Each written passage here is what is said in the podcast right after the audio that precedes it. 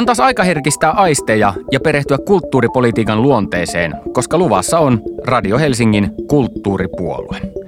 Minä olen toimittaja Panu Hietaneva, keski-ikäinen kulttuuriharrastaja, ja tässä ohjelmassa pyrin parhaani mukaan ymmärtämään kulttuuripolitiikan kommervenkkejä. Olen tankannut puolueiden kulttuuripoliittiset linjaukset, pyrkinyt omaksumaan niiden hengen ja pyytänyt vierakseni ihmisiä, joilta voin kysyä mieltäni askarruttavia kysymyksiä. Kuten ohjelman tyyliin kuuluu, näkökulmani kulttuuripolitiikkaan on häpeilemättömän omakohtainen ja saattaa perustua mielikuviin, jotka eivät pohjaa todellisuuteen, mutta ovat jumittuneet tiukasti pääni sisään. Mutta kuten presidentti Mauno Koivisto tapasi aikanaan sanoa, kyllä se siitä. Puolueita käsitellään sarjassa sattuman määrittämässä järjestyksessä ja vieraina on ihmisiä, jotka tuntevat parhaiten puolueensa kulttuuripolitiikan. Kansanedustajia, entisiä kulttuuriministereitä ja harmaita eminenssejä, jotka käyttävät taustalla kaikessa hiljaisuudessa kulttuuripoliittista valtaa. Lisäksi haastattelen ohjelmaan puhelimitse kulttuuripolitiikan asiantuntijoita, jotka ruotivat muun muassa kulttuurin ja taiteen rahoitusta, kulttuuripolitiikan historiaa ja muita asioita, jotka auttavat tavallista kaduntallaajaa ymmärtämään kulttuuripolitiikkaa. Kulttuuripuolueen voit myös kuunnella osoitteesta radiohelsinki.fi. On aika tarttua toimeen ja perehtyä kulttuuripuolueen seuraavaan vieraaseen, joka on ruotsalainen kansanpuolue, eli tuttavallisemmin RKP. RKP on sangen perinteikäs puolue, sillä se on vanhempi kuin itsenäinen Suomi. Puolue on perustettu vuonna 1906. RKP on liberaali porvaripuolue, joka kannattaa yksilön vapautta, ajaa suomen ruotsalaisen kansanosan asiaa ja edistää suomen ruotsalaista kulttuuria. Mutta millaista kulttuuripolitiikkaa puolue sitten ajaa? Radio Helsingin studiossa kanssani asiasta keskustelevat kansanedustajat Mikko Ollikainen ja Anders Adlerkreutz, joiden mukana saapui rutkasti poliittista arvovaltaa. Mikko Ollikainen on ensimmäisen kauden kansanedustaja. Hän on sekä sivistys- että ympäristövaliokunnan jäsen ja kuuluu myös Ylen hallintoneuvostoon. Ollikainen on koulutukseltaan luokan opettaja ja hän on työskennellyt Vöyrin kunnan johtajana. Hän on paitsi entinen toimittaja, myös paikallinen kulttuurivaikuttaja, joka on kotipaikassaan Maalahdella masinoinut kansanliikkeen, joka onnistui pelastamaan paikallisille niin rakkaan Oominne Folkparkin tanssilavan. Anders Adler-Kreutz on puolestaan kirkkonummelta kotoisin oleva toisen kauden kansanedustaja, joka on puolustus- ja valtiovarainvaliokuntien jäsen. Adler-Kreutz on myös RKPn eduskuntaryhmän puheenjohtaja. Ansioluetteloa voisi vielä jatkaa, mutta todettakoon, että hän on koulutukseltaan arkkitehti. Kulttuuripuolue. Tervetuloa kulttuuripuolueeseen arvon kansan edustajat. Kiitoksia. Kiitos. Kun aloin valmistella tätä radio-ohjelmasarjaa, käännyin puoluetoimistojen puoleen ja tiedustelin sieltä potentiaalisia vieraita, ihmisiä, joita taide ja kulttuuri ja etenkin kulttuuripolitiikka puhuttelevat. Monesta toimistosta tarjottiin mulle vieraiksi kirjailijoita, kulttuuri-ihmisiä, muusikoita ja JNE, JNE, mutta RKP lähetti teidät, eli kaksi ihmistä, joilla on hyvin paljon päivän poliittista valtaa. Mitä tämä kertoo RKPn suhtautumisesta kulttuuripolitiikkaan? No ehkä se kertoo siitä, että, että katsotaan, että se on oleellinen niin osa politiikkaa, että, sitä tehdään eduskunnassa, eduskunta pystyy siihen vaikuttamaan ja, ja on hyvä, jos kansanedustaja on siitä kiinnostunut. Ja yleisesti ottaen voi, voi sanoa näin, että, että kaikkihan me ollaan kulttuurin kuluttajia, että sen takia mä luulen, että se on hyvä, että, että on sitten eri aloilta. Ja itse asiassa tuossa viikonloppuna luin Markku Jokisipilän toki urheilulehdessä, mutta sehän on osa myös tätä kokonaisuutta, niin puhutaan, että on sporttipuolue eduskunnassa. Eh, mutta sitten itse kun tulee sinne eduskuntaan, niin, niin siinä pitää olla kuitenkin niin kuin perehtyä sitten siihen kokonaisuuteen. Että mä luulen, että se on tärkeää, että nähdä kulttuuri niin kuin osa tätä kokonaisuutta. Eli te- teidän tapauksessa tämä johtuu siitä, että te hahmotatte kulttuurin varsin laajasti. Niin, äh, toki, tokihan meillä, mullakin itselläni on, on jonkun verran taustaa sitten enemmänkin ehkä, ehkä niin kuin yhdistyspuolelta, kulttuuripuolelta ja, ja, ja meillä kaikilla on, on joku kosketuspinta. Olen, olen sitten ollut sitä kautta niin kuin kuluttaja ja päätöksentekijä, mutta, mutta en itse, sanotaan näin, että, että kyllä mä laulan, mutta en nyt ehkä kuitenkaan ole ottanut laulutunteja. Ehkä et kuitenkaan vai? En ole. Tätä ohjelmasarjaa tehdessäni olen pohtinut tosiaan paljon kulttuuripolitiikkaa ja tietenkin myös RKPtä. Minun tulkintani mukaan RKPlle kulttuuri on tietyllä tavalla elämän ja kuoleman kysymys, koska jos te ette puolusta ruotsinkielistä kulttuuria Suomessa, niin kuka sen sitten tekee? Mitä te ajattelette? Onko tämä kulttuurikysymys teille elintärkeä? No kyllä mä ajattelen, että, että minkä tahansa niin kansan näkökulmasta.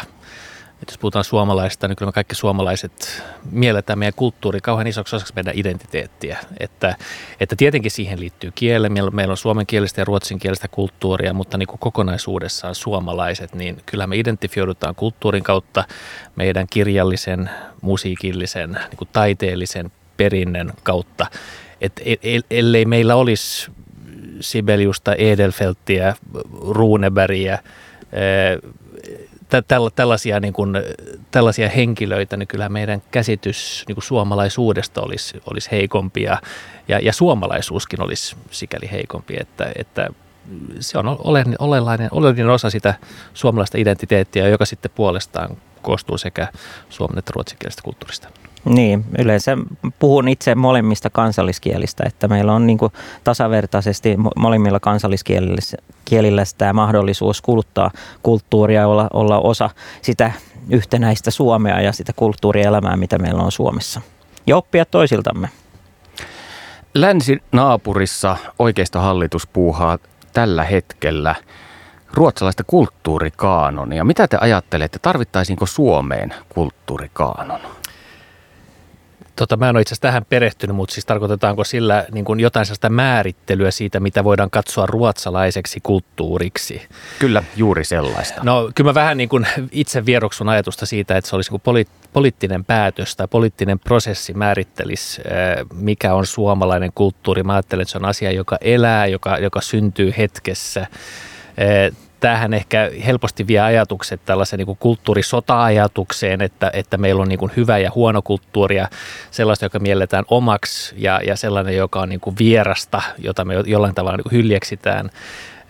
Oikean ja väärän kulttuurin määritteleminen, sehän on historian saatossakin ollut, ollut myöskin niin kuin poliittista, poliittista niin kuin, äh, arsenaalia, että sitä on käytetty poliittisena asenakin vastustaja kohtaan. Että sanotaan näin, että en toivo keskustelua siitä, mikä, mikä on niin kuin, no hyvä ja huono on tietenkin yksi asia, mutta mikä on niin kuin oikeaa ja väärää kulttuuria. Että kyllä mä näen, että, että kulttuuriin kuuluu sitä ja se, että se on niin kuin moninaista ja että siihen ei sotketa politiikkaa.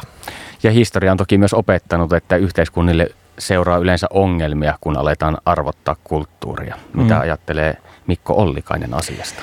Kyllä, kyllähän se näin on ja, ja just niin kuin kulttuurin tehtävähän on niin testata myös rajoja, että sitä kautta opitaan muusta yhteiskunnasta ja, ja, ja niin edelleen, että, että näin, että kulttuurilla on todella tärkeä merkitys tässä suhteessa. Kun tein käsikirjoitusta tähän radio-ohjelmasarjaan ja pohdin suomenruotsalaista kulttuuria, niin huomasin, että olen varsin rajoittunut. Mulle tuli mieleen kaksi asiaa. Toinen on varakkaat säätiöt ja toinen on Ulla-Leena Lundbergin tapaiset kirjailijat, jotka kuvaavat teoksissaan suomenruotsalaista elämänmenoa ja etenkin saaristossa. Mitä on suomenruotsalainen kulttuuri? No kai se on pitkälle sama kuin suomalainen kulttuuri, vaan että se on, se, sitä harjoitetaan vähän eri, eri puolilla Suomea. Ihan niin kuin tämä meidän Svensk Finland, eli suomen ruotsalainen yhteisö, niin on niin kuin periaatteessa kuin Suomi, mutta, mutta pienoiskoossa. Eli kyllä meillä on ihan, ihan niin kuin itse tuon rannikko Pohjanmaalta, niin siellä on paljon revytoimintaa, tanssitoimintaa, ihan no, norma, normaalia tällaista, niin kuin, ei, ei niin ammattimaista, vaan, vaan enemmän niin kuin, että osa sitä kansa, yhteisöllisyyttä ja sitä kansa, niin kuin lähellä kansalaista ja yhteisöllisyyttä jotenkin, niin se on todella, todella tärkeä osa tätä kokonaisuutta. Kuoroja ja niin edelleen. Joo, Pohjanmaallahan on erittäin niin kuin vilkas sellainen kansalaisyhteiskuntatoiminta, joka liittyy nimenomaan niin kuin kulttuurin, ei pelkästään nauttimiseen, vaan myöskin tuottamiseen. Mm. Se on niin kuin hyvinkin, hyvinkin yhteisöllistä. En, mä en sinänsä näe, näe siis Suomen ruotsalaista kulttuuria niin kuin kauhean erilaisena niin kuin spektriltään kuin, kuin, kuin suomenkielinen kulttuuri, että, että, että on yhtymäpintoja, sitten on varmaan vähän eroavaisuuksia ja ja ehkä niin kuin eri lailla kosketuksia sitten vai varmaan niin kuin Ruotsiin, suomen ruotsalaisen kulttuurin osalta. Ja, ja tota, etenkin ehkä kirjallisuus, jos siitä puhutaan, niin, niin se on niin kuin helposti pohjoismaista kirjallisuutta, että markkinoille pääsy on varmaan sitten helpompaa esimerkiksi nyt tiettyjä maita, maita ajatellen. Ja jos vielä tuohon vähemmistönä, niin, niin se yhteisöllisyyden tunne on aika vahva ja se tulee yleensä niin kuin just harrasteteattereiden kautta tai sitten just näiden kulttuuritekojen ja kautta, että jotenkin se, se kieli myös yhdistää. Joo, ja monella tavalla ehkä voisi ajatella, että jos on vähemmistö, jos nyt puhutaan suomen ruotsalaisesta kulttuurista, niin niin, niin uskon, että vähemmistö ehkä joutuu suhtautumaan vähän tiedostavaisemmin omaan kulttuuriin, kun näkee, että, että se, on, se on vähän niin kuin pieni saareke tai pieni saare isommassa meressä ja, ja sen kautta sen, sen arvon ehkä helpommin ja herkemmin tiedostaa ehkä sen kevyen uhanalaisuudenkin kautta. Eli tunnettujen kirjailijoiden ja taiteilijoiden lisäksi suomenruotsalainen kulttuuri on vahvasti myös kansankulttuuria, jolla on tällainen identiteetin rakennusfunktio Pohjanmaalla. Kyllä, Kyllä. niin voi sanoa ja toki, toki muuallakin. Mutta, mutta. Se ehkä näkyy meillä parhaiten. Meillä on esimerkiksi yksi, äh, ne on hetkinen, kuinka vanhoja ne nyt on, jotain kolmekymppisiä jätkiä, joka on Kai, eli tällainen huumoriyhtyö, joka veti niin kuin Botnia hallin täyteen, joka on niin kuin minkä hallin, Talin hallin niin kokoinen, todella iso halli, veti 10 000 henkeä sellaisen niin kuin, konserttiin, suureen konserttiin ja ne laulaa sitten murteilla, pohjalaisilla murteilla ja sen, se niin kuin yhdistää jotenkin ja saa sen sitten sitä kautta. Tämä nyt on yksi esimerkki siitä, mutta että se, se, niin kuin se yhteisöllisyyden tunne on todella vahvaa ja, ja tunnetaan, että ollaan ylpeitäkin sitten siitä ja, ja kulttuurin kautta. Ja he ovat harrasteteatterin kautta niin kuin rakentaneet sitten sitä sitä puolta. Näkyykö tämä kaikki kansalaisten aktiivisuutena? Jos mietitään vaikka sinun kotikontujasi, olet ollut siellä aktiivinen ruohonjuuritason kulttuuritoimija ja osallistunut muun muassa tanssilavan pelastusoperaatioon. Ja Onko sä, sä Suom... kyllä lukenut hyvin tässä nyt taustoja. Onko suomenruotsalainen kansanosa jollain tavoin aktiivisempi osallistumaan oman kulttuurinsa ja kotipaikkansa rakentamiseen? Mitä ajattelet? No ehkä se just nämä kuorot, nämä, nämä niin yhteisöllisyyden tunne, että on, on totuttu tekemään yhdessä asioita, niin se on mun mielestä ehkä se tärkeä juttu. Ja se on nähty sitten, että ollaan onnistuttu ja mikä sitten taas tekee sen, että se luo sen, sellaista niin kuin hyvää tunnetta ja sitä kautta sitten on, on niin kuin kehitetty tämä. Ja ehkä se yrittäjyys sitten tulee sitäkin kautta esille, että meillä on aika paljon yrittäjyyttä kanssa Pohjanmaalla. Minun mielikuvissani suomenruotsalainen kulttuuri on kaikesta huolimatta hieman enemmän korkeakulttuuria kuin populaaria tai kansankulttuuria. Mitä te ajattelette tästä? Olenko mä aivan metsässä? Mä sanoisin, että sä oot vähän metsässä kyllä. että, että mä ajattelin, että jos menisit nyt vaikka Pohjanmaalle kesäjuhliin tai kesäteatteriin tai, tai mihinkä tahansa niin kuin markkinatilaisuuteen tai muualle, niin, niin varmaan ehkä yllättyisit. Sittenhän meillä on tämä niin kuin vaikka, vaikka nyt 10-20-luvun helsinkiläinen, suomanruotsalainen eh, runous, joku tällainen, joka on niin kuin hyvinkin korkealentosta niin kuin avantgardiakin silloin aikoinaan, mutta se on vain niin pieni siivu sitä, että, että on korkeakulttuuria ja on, on niin kuin kansanomaisempaa kulttuuria ja, ja ehkä minusta on, on ihan hyvä huomata, että spektri on, on, on aika laaja ja, ja, tota, ja se on niin kuin hyvinkin niin kuin arjessa arjessakin yhteisöllisesti synnytettyä, synnytettyä kamaa. Kyllä. Minä en suostu päästämään irti tästä pinttyneestä mielikuvastani suomen ruotsalaisen kulttuurin ikään kuin korkeakulttuurisesta ulottuvuudesta. Jos teidän pitäisi nimetä jotain keskeisiä taiteilijoita, ketkä tai mitkä ovat sellaisia, jotka teitä erityisesti puhuttelee? No kyllähän niitä on montakin historian saatossa. Tuve Jansson toki, ää, sitten Lasse Mortensson ja onhan näitä Runebergia ja vastaavia kansettä, mutta näitä on varmaan Iilon ehkä. Eli kaikki nämä samat, jotka ovat minun pinttyneissä mielikuvissani rakentamassa tätä mielikuvaa korkeakulttuurista. Joo, on niin kuin korkea, korkeakulttuuria, niin kuin nyt vaikka Edith Södergrania tai Elmer Dictuniusia tai Bu, Bu Karppelania tai, tai niin kuin hyvinkin laajaa suosiota niin kuin Pohjoismaissa saanutta kirjallisuutta kuin Chell vaikka, mutta, mutta onhan tässä niin kuin kevyttä musiikkiakin ja, ja niin kuin hullua taiteilijuutta ja, ja, ja niin kuin hyvinkin kansanomasta omasta meininkiä. Että tota, kyllä mä näen sen spektrin. Se on laaja. Laina. Ja se on rikkaus, kun se on niin laaja. Kulttuuripuolue. Kulttuuripuolueen aluksi on nyt ajettu alas allekirjoittaneen mielikuvia, joten siirrytään siis seuraavaan vaiheeseen. Kuten kulttuuripuolueen tyyliin kuuluu, seuraavaksi käännämme studiovieraiden kanssa katseemme RKPn kulttuuripoliittisiin linjauksiin. Ja tehdään se antamalla aluksi ruusuja. RKPn eduskuntavaaliohjelmasta löytyvät kulttuuripoliittiset näkemykset ovat varsin tiivistä tekstiä, yhteensä kaksi sivua, joten ne pystyy lukemaan helposti vaikka kännykän näytöltä. Samasta syystä kulttuuripuolue antaa RKPlle myös risuja. Oletteko te aivan varmoja, että RKPn kulttuuripolitiikan kova ydin on onnistuttu tiivistämään näihin kahteen sivuun? Niin, se on varmaan, että just nämä vaaliohjelmathan on, kun vastaavissa tenteissä on käynyt joskus, niin ne on aika tällaisia yleisiä dokumentteja yleensäkin, että, että ei pysty niin kuin yksityiskohtiin sitten perehtymään, niin, niin ehkä, ehkä se on niin kuin, ne, ne on niin kuin yleisesti tarkasteltuna sitten tässä, mutta tokihan siinä niiden takana sitten on muitakin asioita. Joo, ja, ja jotenkin tuntuu, että, että, tai siis vaaliohjelma, sehän on käyttödokumentti. Se pitää jaksaa lukea läpi, pitää siitä saada sellainen niin tiivistetty käsitys puolueesta. Että monenkin ohjelman kohdalla se varsinainen niin kuin ohjelma siinä taustalla on niin kuin hyvinkin laaja, mutta, mutta vaaliohjelmaan pitää poimia ne, ne, ne tärkeimmät jutut. Ja tässä ajatel, ajateltiin, ollaan itse ajateltu, että, että tässä määrä ehkä ei ole se ratkaiseva, vaan, vaan laatu ja toki ohjelmaa ratkaisevampi on sitten ne, ne käytännön, käytännön toimet, miten asioita sitten lähdetään edistämään.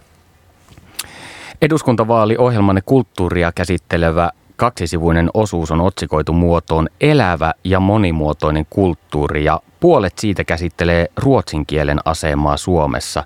Onko kulttuuripolitiikka RKPlle ensisijaisesti kielipolitiikka? No ei, no sanotaan näin, että, että toki kieli on tärkeä. Totta kai se on, se on osa meidän identiteettiä ja, ja me vaalitaan siitä, että on kaksi kansalliskieltä ja että pystytään saamaan palveluja molemmilla kansalliskielillä.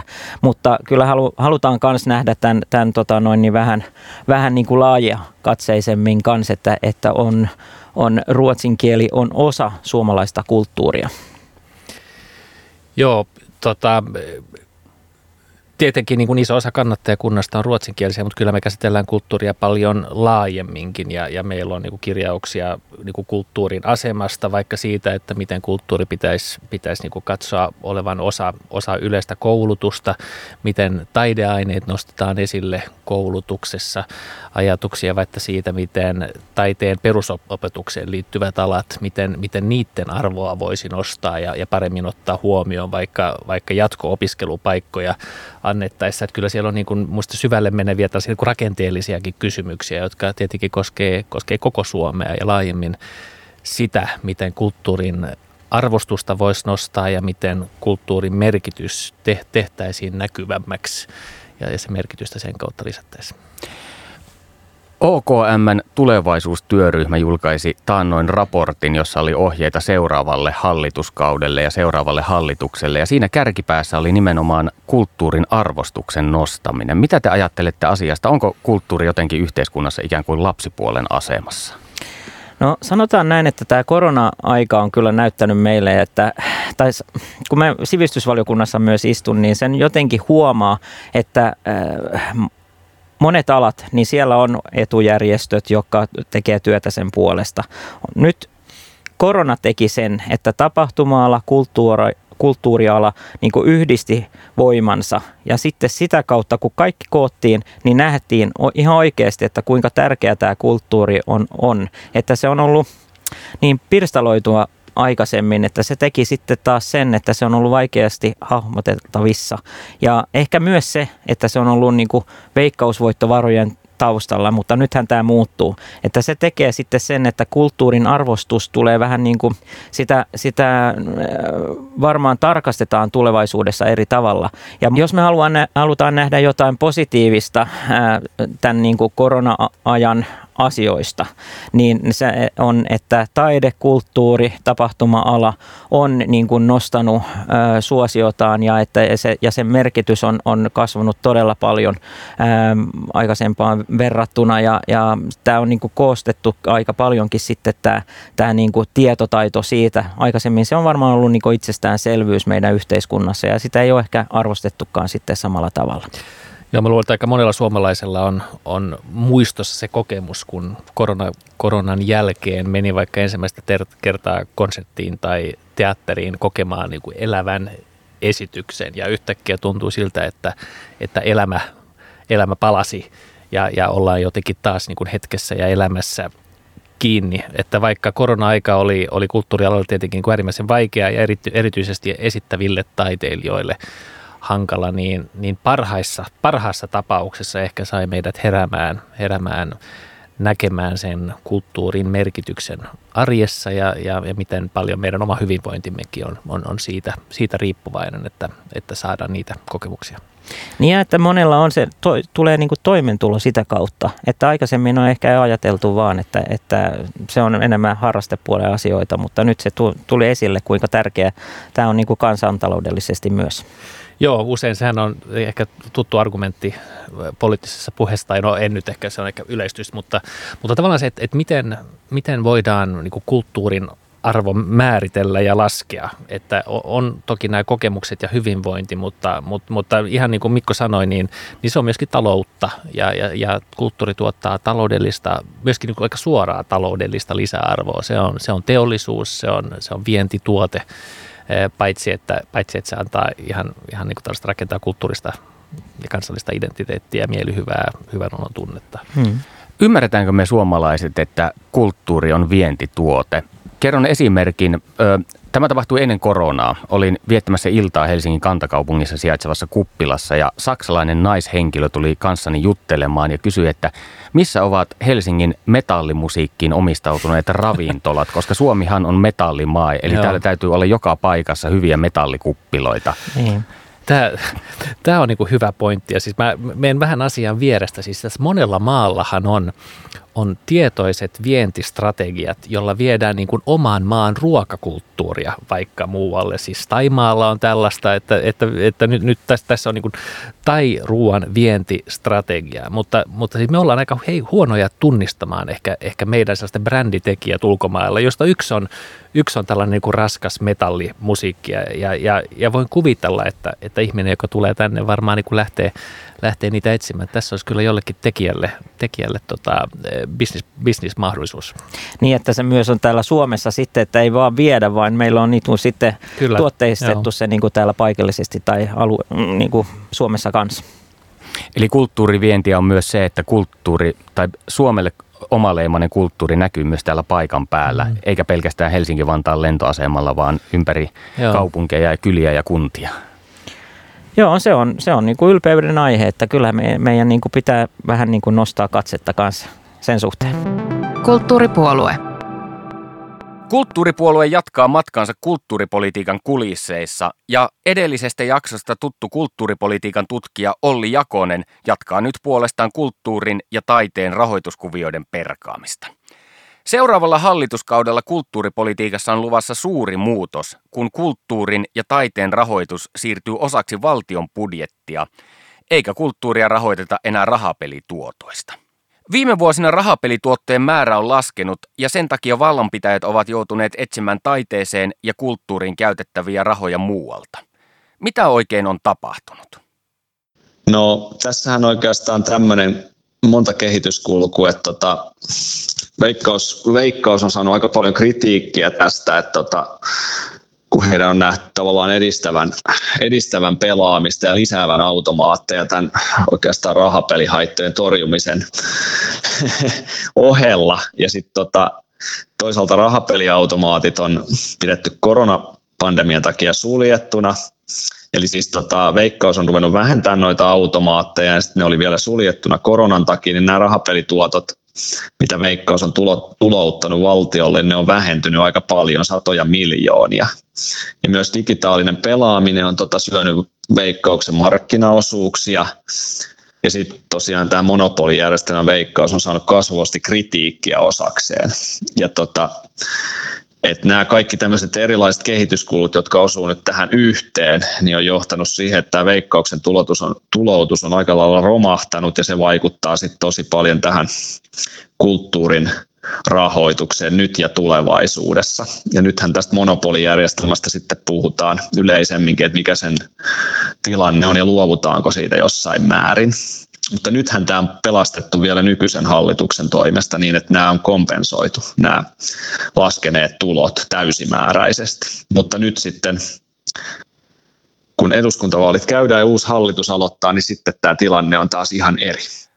Olen keskustellut kulttuurin ja taiteen rahoituksesta useiden ihmisten kanssa ja moni on huolissaan tulevasta muutoksesta. Eikö se ole se ja sama, mistä ne rahat tulevat? Mä sanoisin, että ei se välttämättä tota, ihan sama ole, koska tota, nythän ne veikkausvoittovarat on ollut kasvavalla uralla ja sitten tavallaan tämä tämmöinen korvamerkintälainsäädäntö, jakosuhdelainsäädäntö on taannut kulttuurille tietyn tota osuuden näistä rahapelitoiminnan tuottojen voitoista. Ja se on, ne on oikeastaan aika tarkasti tuolla kulttuurihallinnossa ja kulttuurialalla korvamerkitty tiettyihin käyttöön käyttötarkoituksiin. Ja nyt, tota, nyt jos tässä rahapelituotot, kun on kriisiytynyt ja tulee tämmöinen uudistus, ja niitä siirrettäisiin budjettivaroihin, niin silloinhan ne muuttuu osaltaan tota, tavallaan eri tavalla poliittisen keskustelun ja ohjauksen alle. Eli oikeastaan sitten tavallaan eduskunnan ja eduskunnan budjettivalta korostus enemmän tässä kulttuurinkin rahoituksessa. Jos ne siirretään budjettivaroiksi ja lopetetaan tämä korvamerkintä, niin siinä mielessä mä sanoisin, että se ei ole ihan sama, että onko ne tota, onko ne tota rahapelirahaa vai budjettirahaa. Sinänsä loppukäyttäjän eli kulttuurin toimijan näkökulmasta se nyt on sinänsä sama, se on raha kuin rahaa, mutta siihen liittyy aika isoja poliittisia kehityskulkuja sitten tähän uudistukseen, tämän oikeastaan kulttuuripolitiikan suhteen. Mitä ajattelet kulttuuripolitiikan tutkijana, onko luvassa iso muutos? Kyllä se muutos on siinä mielessä iso, että nyt niin kuin tämän rahapelitoiminnan muutoksen ja korvamerkintöjen poistamisen myötä, jos se tapahtuu niin kuin tässä on suunniteltu ja niin kuin lakiesityksessäkin on jo esitetty, niin se tulee ikään kuin tästä korvamerkintöjen ja jakosuhteiden varjosta vähän enemmän poliittisen päätöksenteon alle tämä kulttuurirahoitus. Ja samaan aikaan, kun meillä on tässä päällä energiakriisi ja inflaatio ja sitten jonkinlaista ajatukset paluusta vielä talouskuriinkin, niin, tota, niin kuin koronapandemia on kasvattanut velkaa ja näin, niin kyllä tämä tulee merkitteen kulttuurialalle sitten sit tota, aika isojakin muutoksia, ei välttämättä, mutta tässä ollaan niin kuin poliittisen, isojen poliittisten keskustelujen parissa. Ja sitten täytyy nostaa vielä politiikasta sekin esiin, että kyllä tässä kannattaa seurata myös puolueiden kulttuuripoliittisia linjauksia, että jos tämä rahapeliuudistus tulevina vuosina etenee, niin, niin sittenhän tota voisi ajatella, että politiikkakin ja puolueet vaikuttaa vähän enemmän tai voi vaikuttaa vähän joustavammin siihen, miten kulttuurirahoitusta allokoidaan. Et nythän esimerkiksi perussuomalaisten kokoomus on puhunut vaihtoehtobudjetissa esimerkiksi Ylen rahoituksen leikkauksista, aika merkittävästäkin, niin tässä on nyt tämmöinen yksi kulttuuripoliittinen avaus sitten, sitten niin kuin jo tehty, joka kertoo ehkä jostain, vaikka ei sinänsä liitykään tuohon veikkausrahaan suoraan. Vanhan sanonnan mukaan Suomen suurin kulttuurimesenaatti on keski-ikäinen nainen, joka käyttää kulttuuripalveluita. Millainen merkitys meillä kuluttajilla on kulttuurin rahoittajina? On merkittävässä roolissa kulttuuriharrastajat kulttuurin rahoitteina ja lipunostajina ja yksityisinä kuluttajina. Et meilläkin on Kuporassa tehty tästä tutkimusta esimerkiksi festivaalien osalta, että minkälaista, tota, minkälainen merkitys lipputuloilla on siellä. Ja yleisesti ottaen, jos katsotaan ihan tilasto, tilastopohjaisesti tilastokeskuksen kautta, niin silloinhan tuo kulttuurin yksityinen kulutus tai yksityiset kulutusmenot on se merkittävin osa-alue kulttuurin rahoituksessa Suomessakin, joka ylittää valtion tai julkisen tuen. Et se oli muistaakseni jotain ennen koronaa vähän reilu kuutisen miljardia euroa, mitä kulttuuriin kohdistuu yksityisiä kulutusmenoja. Silloin siinä on tietysti mukana kaikenlaisia kirjojen ostamista sun muuta, eli vähän erilaista kuin mitä nyt ei sitä voi suoraan verrata tähän valtion kulttuuripalvelurakenteeseen. Mutta hyvin merkittävässä roolissa on yksityinen kulutus ja sitten taiteen aloittain niin se vähän tietysti vaihtelee, että kyllä nyt esimerkiksi esittävässä taiteessa niin esittävässä taiteessa pääsylipputulot on ollut hyvin tärkeä osa tämmöisen työvoimavaltaisen alan tuloista. Et tota, sekin vaihtelee tietysti vaikka teatterittain vähän, mutta tosi merkittävässä roolissa. Ja sitten ö, festivaalien osalta, vaikka jos puhutaan kulttuurifestivaaleista, niin siellä on, tota, siellä on erityisesti, jos katsotaan tämmöisiä niin sanottuja rytmimusiikkifestivaaleja, eli ei-klassisen musiikin festivaaleja, niin meidänkin tutkimusten mukaan, niin siellä on tota, lipputulojen osuus on tosi iso sellaisista. Et se, on, se on tosi merkittävää, että miten niin kuin yksityiset kuluttajat päättää rahojaan allokoida. Ja nythän on vielä mielenkiintoinen se taas koronan myötä, koronapandemian myötä, niin kun esittävä taide on erityisesti kärsinyt tästä tota, suluista ja yleisön, yleisön hitaastakin paluusta esittävän taiteen pariin, niin nythän on merkittävä kysymys se sitten, että miten tota yleisö palaa ja tuottaa taas lipputuloja et, ja minkälaista sisältöä yleisö sitten tulee katsomaan. Et nyt, nyt on tämä tavallaan lipputulojen merkitys nyt ja tulevaisuudessa taas tosi iso, että miten se kehitys tulee tässä etenemään esimerkiksi esittävässä taiteessa. Yksi suomalaisen kulttuuripolitiikan erityispiirre on niin sanottu valtionosuusjärjestelmä. Kuinka se toimii käytännössä ja mistä siihen käytettävät rahat ovat peräisin? No sillähän on pitkä historia siinä mielessä, että tämmöinen kunnallisten kulttuurilaitosten verkostohan on syntynyt vuosikymmenten kuluessa. Että oikeastaan jo voi sanoa, että 1940-luvulla oli laaja joukko orkestereita ja teattereita.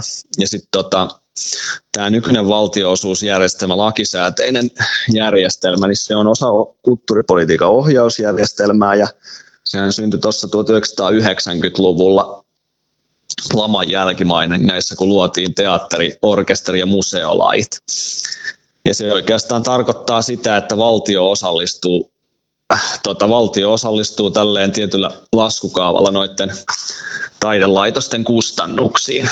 Siinä lasketaan, lasketaan semmoinen yksikköhinta ja sitten valtionosuuden perusteena vahvistetaan tietty henkilötyövuosimäärä jonka pohjalta sitten valtio myöntää näille valtioosuusrahoitusta. Ja nythän, tota, nythän tämä uudistui tämä systeemi siinä mielessä, että tuli voimaan laki esittävän taiteen edistämisestä viime vuoden alussa, 20, 2022 alussa, joka te, korvasi tämän aiemman teatteri- ja orkesterilain.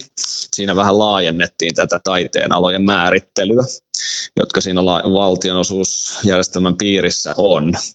Ja siellä oli, mä katoin, että siellä on nyt ensi vuodelle, siellä on 31 orkesteria vuosirahoituksen piirissä ja 69 teatterin, sirkuksen ja tanssin alan tota, organisaatiota.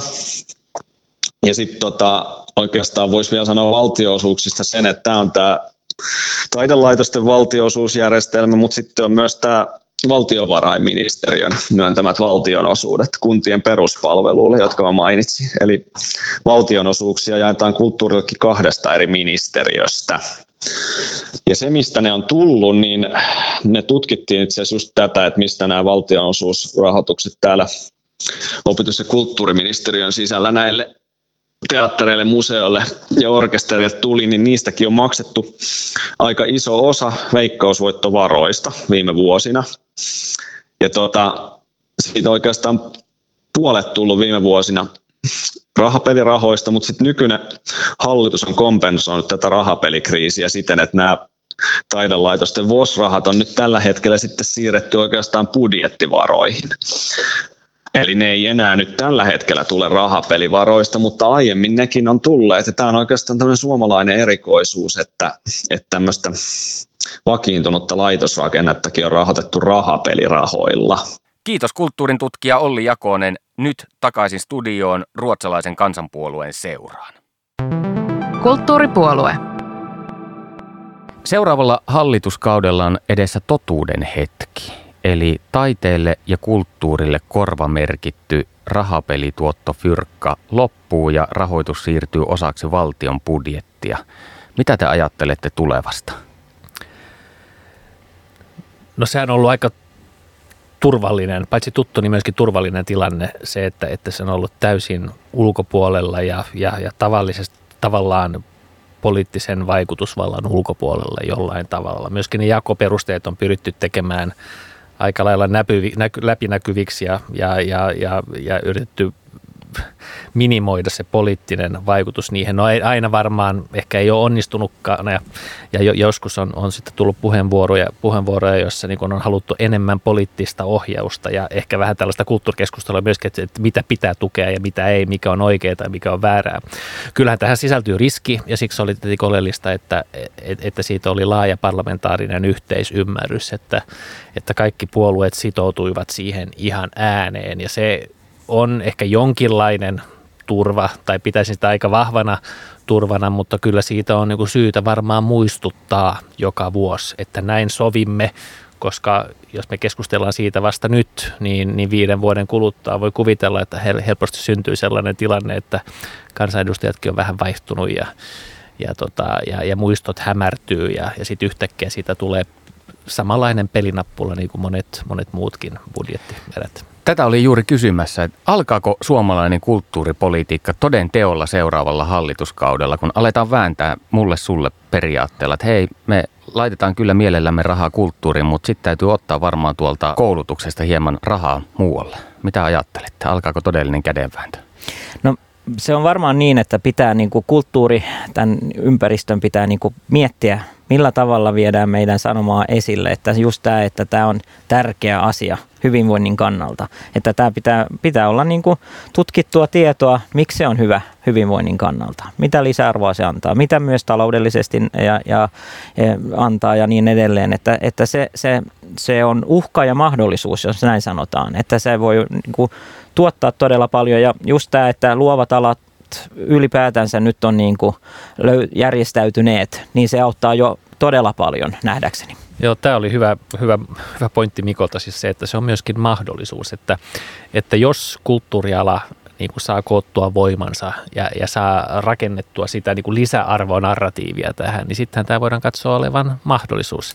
Ja sitten jos vielä päästäisiin johonkin Ruotsin kaltaiseen tilanteeseen, että siellä tämä kulttuuriteollisuus niin kuin vahvastikin järjestäytyisi ja, ja luo, luo, luotaisiin ihan tällaista niin kuin vientiklusterimaista rakennetta, niin silloinhan taivas vaan on kattona. Eli kulttuurialan etujärjestöjen kannattaa palkata muutama, muutama osaava lobbari ja lähettää heidät Arkadian mäelle. Kyllä siellä ihan osaavia lobbareita on, on jo nyt sen voi sanoa. Kyllä ne käy. Sekä mäellä että muutoin ottaa yhteyttä. Lueskelin tosiaan teidän eduskuntavaaliohjelmaanne ja huomasin, että RKP on sangen ylpeä kuluneella hallituskaudella syntyneestä kansalliskielistrategiasta. Mikä se oikein on? No kansalliskielistrategia on, on yksi dokumentti. Itse asiassa tämä taitaa olla toinen. Se tehtiin ehkä kymmenen vuotta sitten yksi ensimmäinen, ja, ja jossa niin kuin vaalitaan sekä suomen että ruotsin kielen asemaa ää, tässä meidän hienossa maassa, koska tulee muistaa, että englannin kieli nyt vaan ja sen merkitys kasvaa. Eli millä tavalla pystytään kulttuurisesti, koulutuksellisesti ja niin edelleen vaalia meidän molempia kansalliskieliä eri näkökulmista. Ja tämä on siis, se on aika, se on aika isokin haaste, että jos nyt pohtii vaikka omien, omien lasten mediakulutustottumuksia, niin, niin harvemmin he avaavat telkkaria ja katsovat niin kuin Ylen ohjelmaa, vaan siinä, siinä tulee Netflixiä ja YouTubea ja muuta niin kuin tästä anglosaksista tuotantoa, että, että kyllä meidän pitää varjella myöskin kulttuurituotantoa ja sen kautta kansalliskieltemme asemaa ja ellei meillä ole niin kuin pitkän tähtäimen strategista otetta siihen, niin, niin, niin, niin helposti tilanne nopeasti heikkenee. RKPn kulttuuripoliittinen teesi numero yksi näyttää allekirjoittaneen silmissä olevan siis se, että edellä mainitun kansalliskielistrategian toimenpiteet toteutetaan käytännössä. Mitä se tarkoittaisi? No se tarkoittaisi, nyt en osaa kaikkia 62 vai montako niitä oli, oli siinä. Itse on myös niitä liikuntapuolella mukana, että saa, saadaan palveluja myös niin kuin ruotsiksi urheilupuolella, mutta, mutta kyllä se on tärkeää, että saadaan niin kuin palveluja sekä niin kuin viranomaisten kautta, mutta ja että meillä löytyy henkilöitä, jotka pystyy antamaan niin kuin palveluja no, koulutuspuolella, mutta ehkä ennen kaikkea sitten hoivapuolella kanssa. Mutta toki myös kulttuurillisesti, että, että niin kuin tasavertaisesti niin kuin kohdellaan sitten tässä suhteessa sitten ää, to, toimijoita, taiteilijoita, myös ruotsinkielisiä tässä maassa. Ja sitten on tietenkin, kun aika moni palvelu ja tuotantotarjonta niin kuin digitalisoituu, että, että, että sielläkin muistetaan, muistetaan maan kansalliskielet ja, ja, ja, ja, ja varmistetaan se, että, että kulttuuri, kulttuuriin pääsee yhtä lailla käsiksi, on sitten digitaalista tai ei. Tämä on myös osa demokratiaa, eli että meillä löytyy sanomalehtiä ruotsiksi, että me löytyy, löytyy kirjoja, että me käännetään oppimateriaaleja, että on mediatuotantoa ruotsiksi ja niin edelleen. Myös sitä, joka ei maksa kansalaisille niin paljon, että, että se niin kuin tasavertaisesti löytyy näitä palveluja. Kaivan seuraavaksi sanatarkan sitaatin, joka kuuluu näin. Jotta palvelut voidaan jatkossa taata molemmilla kansalliskielillä, haluamme tarkistaa viralliset kielitaitovaatimukset niin, että myös ruotsinkieliset voivat hakea julkisiin virkoihin ilman täydellistä suomen kielen taitoa. Miksi tämä koskee pelkästään ruotsinkielisiä? Eikö yhteiskunnan etu olisi se, että kaikkia mahdollisia kieliä äidinkielenään puhuvat ihmiset voisivat hakea virkoja vajaalla suomen kielen taidolla? Joo, siinähän luki siksi my- myös eli se ei koske, koske vain. E, Tämä on ehkä minusta yleinen sellainen vähän niin kuin asennekysymys suomalaisessa yhteiskunnassa, että miten tänne otetaan, e, miten tänne saapuvat otetaan vastaan, miten me suhtaudutaan kieli, kieleen noin yleensä, että onko se tällainen niin kuin binäärinen tilanne, että joko täydellistä tai ei mitään, vaan sallitaanko, sallitaanko työssä oppiminen ja, ja e, jos vertaa vaikka Ruotsiin, niin katsoo siellä telkkaria, niin huomaa, että siellä suvaitaan niin kuin monenlaista ruotsin kielen taitoa. Mm. Että se spektri kielen käytön spektri on paljon laajempi. Ja joku voi ajatella, että no onko se ongelma, rapauttaako se kieltä, mutta voi myöskin ajatella, että se suo, luo niin kuin suvaitsevamman ilmapiirin kielen oppimiselle ja sen kautta integraatio, kotoutuminenkin on, on helpompaa. Että, että jos vaikka maahanmuuttaja, jos hänen pitää osata täydellistä suomea tai ruotsia ennen kuin tulee töihin, niin, niin kyllä me silloin niin kuin rakennetaan aika korkea kynnys siihen yhteiskuntaan juurtumiselle. Ja, ja en, en voi olla ajatelmatta, etteikö se olisi aika iso ongelma. RKPn tehtävä on tietenkin edistää ruotsinkielen asemaa kaksikielisessä maassa, mutta mitä ajattelette? Onko Ruotsin asemassa tapahtunut viime aikoina muutoksia? Uhkaako sitä jokin? No mikä tahansa vähemmistö voi ajatella, että, että tietenkin olo on uhatumpi kuin enemmistöllä, jos näin voi sanoa. Sinänsä niin kuin keskustelu ruotsin kielen ja, ja, ja, ja Suomen kaksikielisyyden ympärillä, niin sehän, sehän vähän velloa välillä, se käy kuumempana välillä ei. Itse nyt aina ajattelisin, että tässä niin kuin kovin suurta uhkaa on näkyvissä, mutta, mutta sinänsä ehkä olisin huolissani vähän niin kuin molemmista kansalliskielistä, että miten me pärjätään tällaisessa mediatilassa, jossa, jossa suomen tai ruotsinkielinen kulttuuri helposti hukkuu siihen kansainväliseen valtavirtaan. Minusta siitä on niin kuin syytä olla iloinen etenkin suomenkielisen musiikin tilanteesta, jossa on suomenkielisesti Suomessa aika, aika poikkeuksellisen hyvä, mutta on niin kuin syytä olla, olla olla varuillaan. Sitten ruotsin kielen osalta niin, niin tuntuu, että meillä on ehkä vähän uusi ymmärrys siitä Suomen yhteydestä Ruotsiin ja Pohjoismaihin. Ja, ja jos nyt haluaa Ukrainan sodasta jonkun positiivisen asian niin kuin seurauksen löytää, niin ehkä Ukrainan sotahan on, on käynnisti NATO-prosessi. NATO-prosessi eh, lähensi Suomea ja Ruotsia ja, ja mä ajattelen, että se on jo itsessään luonut eh, lisää yhteistyötä ja aika monen suomalaisen mielessä varmaan herä, herännyt, niin on herännyt se ajatus, että, että kyllä se meidän yhteys Ruotsiin kuitenkin on aika tärkeä ja, ja sen seurauksena ajattelen, että helposti tässä meidän kaksikielisyydestäkin, ajattelee ehkä vähän positiivisemmalla mielellä. Joo, kyllä. Ruotsi on kuitenkin se kaikista lähin ja, ja näen itsekin äh, eduskunnassa, niin puhun ruotsia todella monen kollegan kanssa, joka on täysin suomenkielinen ja, ja he haluavat niin kuin harjoitella ruotsia tai ruotsin kieltä. Mm. Ja, ja se on mun mielestä todella hyvä asia. Monet puolueet niin on, on, on niin sitoutuneet tähän kaksikielisyyteen tai elävään kaksikielisyyteen. Sittenhän meillä on yksi puolue, joka, jolla on oma ohjelma, joka ei ehkä, ehkä arvosta sitten ruotsin kieltä yhtä, yhtä paljon, mutta, mutta yleisesti ottaen meidän yhteiskunnassa niin näin, että, että ja meidän puoluekartalla niin, niin näkevät nyt kaikki puolueet, paitsi periaatteessa yksin, niin, niin sen ruotsin kielen nyt sitten rikkautena. RKPn kulttuuripoliittisella asialistalla tosiaan kielikysymys on kärkipäässä, mutta mitkä muut asiat ja aiheet puhuttelevat teitä kulttuuripolitiikan saralla? No kyllähän se on se, että taiteilijat saavat tehdä sitä työtä, joka ne haluaa tehdä – kulttuuritoimijat, että, jotka on niin kuin paljon freelancereita, että ei tule rajoituksia, että he eivät saa tehdä sitä työtä, mitä rakastavat.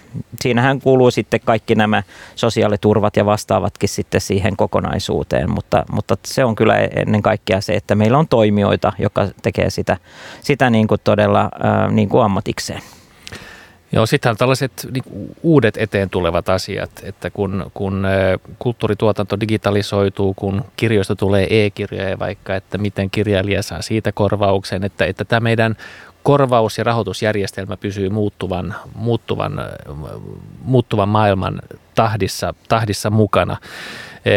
Että katsotaan, että, että musiikin tekijöiden, laulut, laulun tekijät esittävät taiteilijat, heidän niin verotuskäytännöt on joustavia, että että, että teostomaksuja vaikka, vaikka voidaan, voidaan voidaan, sillä voidaan, voidaan laskea vaikka yrityksen tulokset, että ne ei, ne ei ole suoraan aina vaan henkilökohtaisesti tulla. Tällaiset niin pienet tekniset, tekniset kysymykset. Sitten miten, miten nyt vaikka näitä taideaineita, joista aikaisemmin puhuin, miten, miten taideaineet otetaan, otetaan huomioon koulussa, että me niin kuin nähdään, että luovalla ajattelulla, luovuudella on myöskin niin kuin paikkansa koulumaailmassa, jossa helposti vaikka luonnontieteitä painotetaan hyvinkin vahvasti, että, että kehitetään myöskin koulumaailmaa niin, että, että, että ei pelkästään optimoida sitä PISA-näkökulmasta, vaan, vaan myöskin niin kuin jatkuvassa elämän, op, elämässä oppimisen näkökulmasta. Ja nähdään, että tarvitaan, tarvitaan muitakin taitoja, muitakin taitoja kuin, kuin pelkästään, pelkästään laskutehoa, että kulttuuri näkyy kaikilla. Ja sitten toki se saavutettavuus, että tulee muistaa, että kaikki meidän lapset, nuoret, varsinkin näen, että just tämä, mitä Anders nosti esille, että lasten ja nuorten kulttuuri on, on tärkeää ja että he, he, he niin kuin oppivat elämään sen kulttuurin kautta ja myöt kanssa.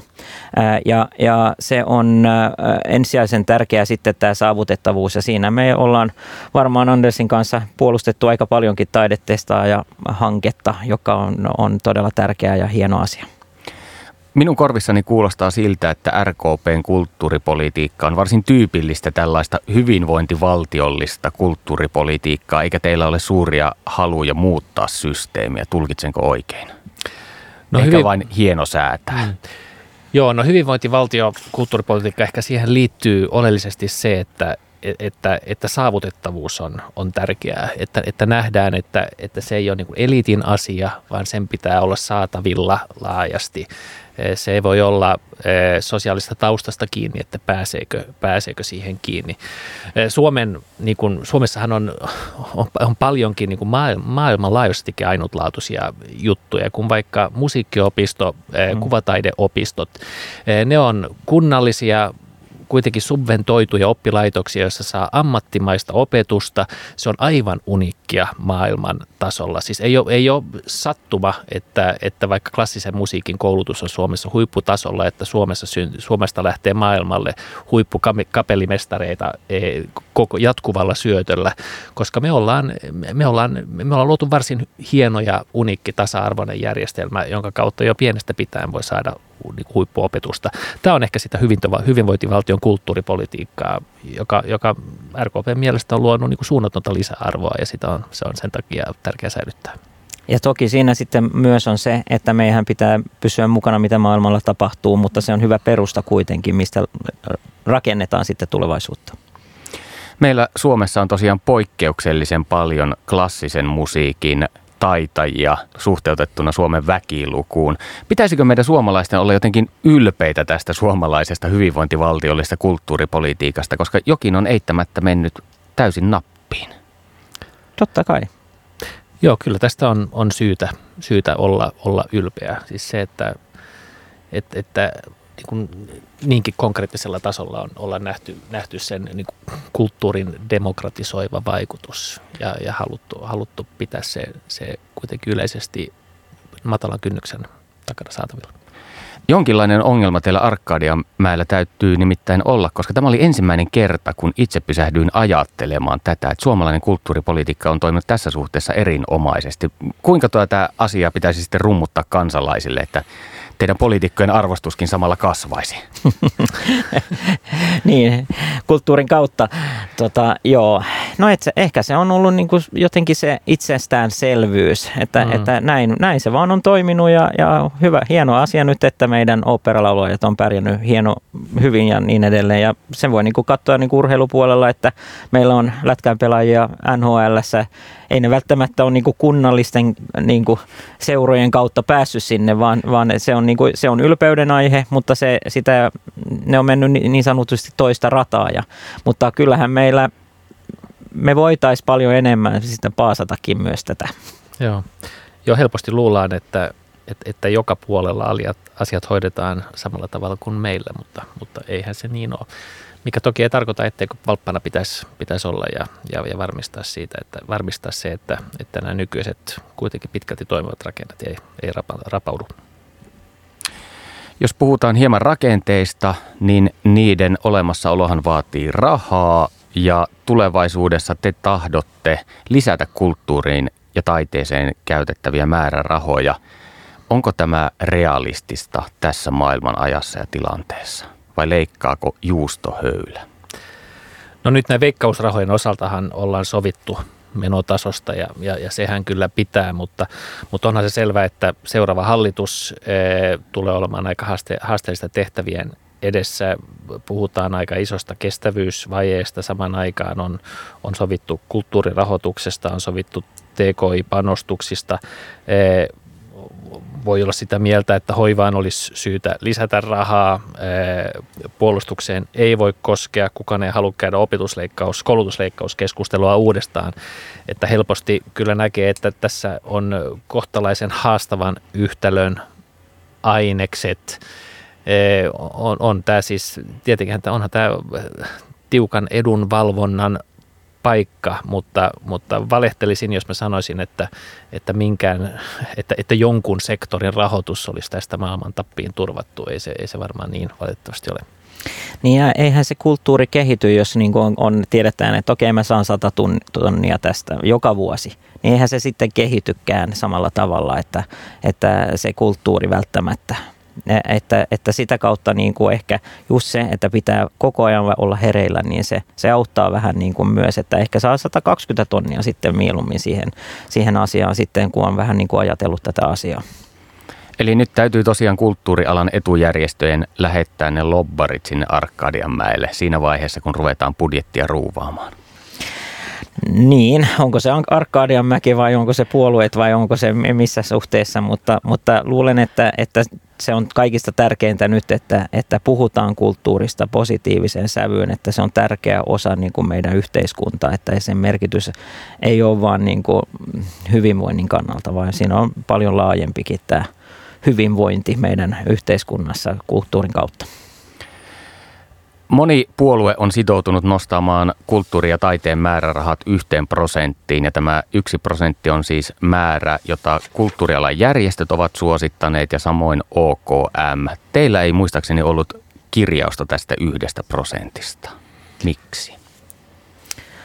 Joo, t- tässä, tässä niin mä luulen, että se on, äh, itse en ole ollut mukana, mukana kun sitä viimeistä, viimeistä lausetta on viilattu, mutta, mutta uskon, että, että se on enemmänkin just tämä, tämä kokonainen, kokonaisvaltainen taloudellinen tilanne, joka nyt sitten, sitten tekee sen, että ei ollut, ole haluttu niin kuin juurtua sitten johonkin yksittäiseen. Kyllähän me tahtotila on vahva, että, että rahaa annettaisi kulttuurille, ei se siitä ole kiinni, vaan että, että mieluummin nyt sitten katsotaan se kokonaisvaltaisesti, että miten tässä, tässä se menee. Että se, mä luulen, että se on osa sitä RKPn pragmaattisuutta. Joo, mä luulen, että tässä tilanteessa olisi aika, aika riskaabelia lähteä lupamaan, että, että se nousee siihen prosenttiin, eikä me mekään sen takia siihen olla lähdetty. Kulttuurialan lobbarit eivät arvostaisi. Kulttuuripuolue. Kokoomus ja perussuomalaiset ovat peräänkuuluttaneet Yleä mukaan säästötalkoisiin. Mitä te ajattelette Yleistä ja sen tilanteesta? No tässähän on varmaan, varmaan eri lähtökohdat näillä eri puolueilla, että, että perussuomalaiset ehkä ajattelevat, että, että Yle uutisoi väärällä tavalla tai vääriä asioita. Kokoomuksella taitaa olla enemmän tällainen, tällainen tota, valtiotalous näkökulma. Yleähän rahoitetaan Yle-verolla, eli käytännössä koko Yle-veron tuotto menee Ylelle, eli Ylen rahoitusta leikkaamalla ei toki saa alijäämään minkäänlaista vaikutusta, koska se on tietenkin aina niin kuin laskennallisesti plus miinus nolla, mutta toki se tietenkin kansalaisten verotaakkaa hieman, hieman keventää. Kyllä me, me emme halua leikata Yleltä. Me nähdään, että Yle on, on, on niin kuin todella hyvä ja tärkeä toimija suomen ruotsinkielisellä kulttuurikentällä myöskin. Se mahdollistaa suomen ruotsinkieliseen musiikkia, elokuva, teatterituotannon, kulttuurituotannon, se on iso kulttuuripalveluiden ostaja. Kyllä, kyllä se on niin kuin meille mittaamattoman arvokas. Kyllä, riippumaton ja, ja todella tärkeä niin kuin kansalaisyhteiskunnan näkökulmasta. Ja, ja näen sitten myös sen, että varsinkin nyt niin kuin kansan sivistävä – näkökulma on tärkeää nostaa esille tässä tilanteessa, kun katsoo esimerkiksi nyt tämän korona kaikki kyberhyökkäykset ja vastaavat, niin, niin näen, että Ylellä olisi yksi tärkeä rooli sitten tässä tuoda niin kuin sitä riippumatonta ää, tietoa sitten tällaisessa tilanteessa ja molemmilla kansalliskielillä. Joo, ja kyllä mun näkemys on se, että, että Yle noudattaa myöskin niin kuin hyvinkin korkeita journalistisia periaatteita, että siinä suht, siellä suhtaudutaan kyllä vakavasti siihen omaan tehtävänsä. Kiitos vierailustanne kulttuuripuolueessa, arvon kansanedustajat. Kiitos. Kiitos.